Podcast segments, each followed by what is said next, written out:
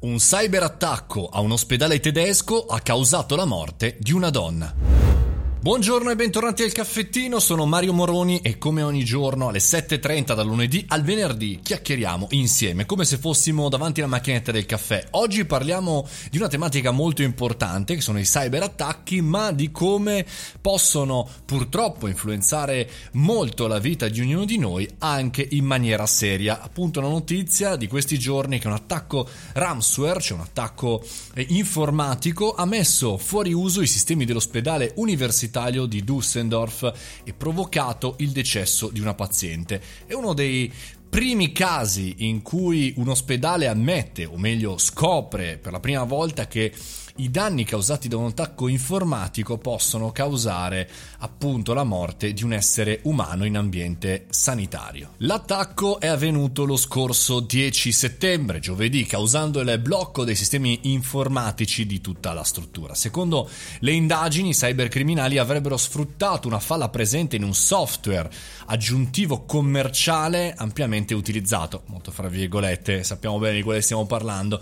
Chiaramente eh, le eh, fonti investigative ci danno qualche informazione, però è chiaro che è un problema molto importante. Questo ransomware, questo attacco informatico, questo malware, diciamo così, ha gradualmente criptato i dati, bloccando tutti i sistemi dell'ospedale. Il personale ospedaliero, non essendo più in grado di accedere ai dati, è stato costretto a trasferire i pazienti in emergenza presso altre cliniche e inviare le operazioni. La vittima era ancora in vita al momento del suo arrivo in urgenza nella serata dell'11 settembre e poi chiaramente è andata a finire come è andata. Questo come argomento oggi nel nostro caffettino per ricordarci che la sicurezza informatica è molto importante anche e soprattutto come andrà il futuro, non soltanto perché questo è un ospedale eh, e, e, non un'università o fondamentalmente una situazione, diciamo così, più culturale, ma molto importante, molto decisiva, molto grave.